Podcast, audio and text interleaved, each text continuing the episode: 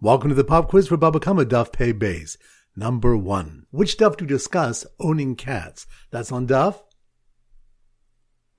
Pay. Good number two. Which of the one that Meshicha was also instituted for Shomrim? That's on Daf. Ein test. Good number three. Which of the one that Yeshua's ten tenaim also apply Bavel and the rest of Chutz La'aretz? That's on Daf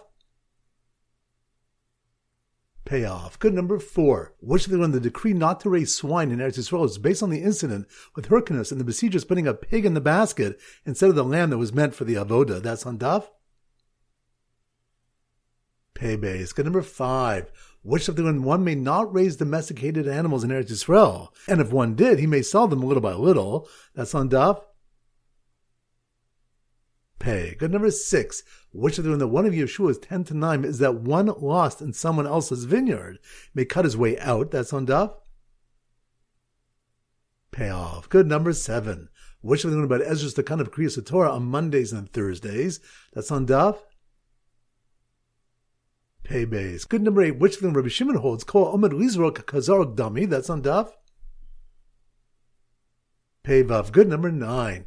Which them but Ezra's the kind of that a woman must comb her hair to ensure there's no chatzitza before Tevila? That's on Daf. Pay base. Good at number 10. Which of them, if the Ganav sold all but one one hundredth of the animal, he does not pay Dal Vehe. That's on Daf.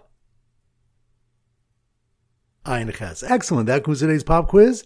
This is Rabbi Ram Goldhar from Zichu wishing you a great day and great learning.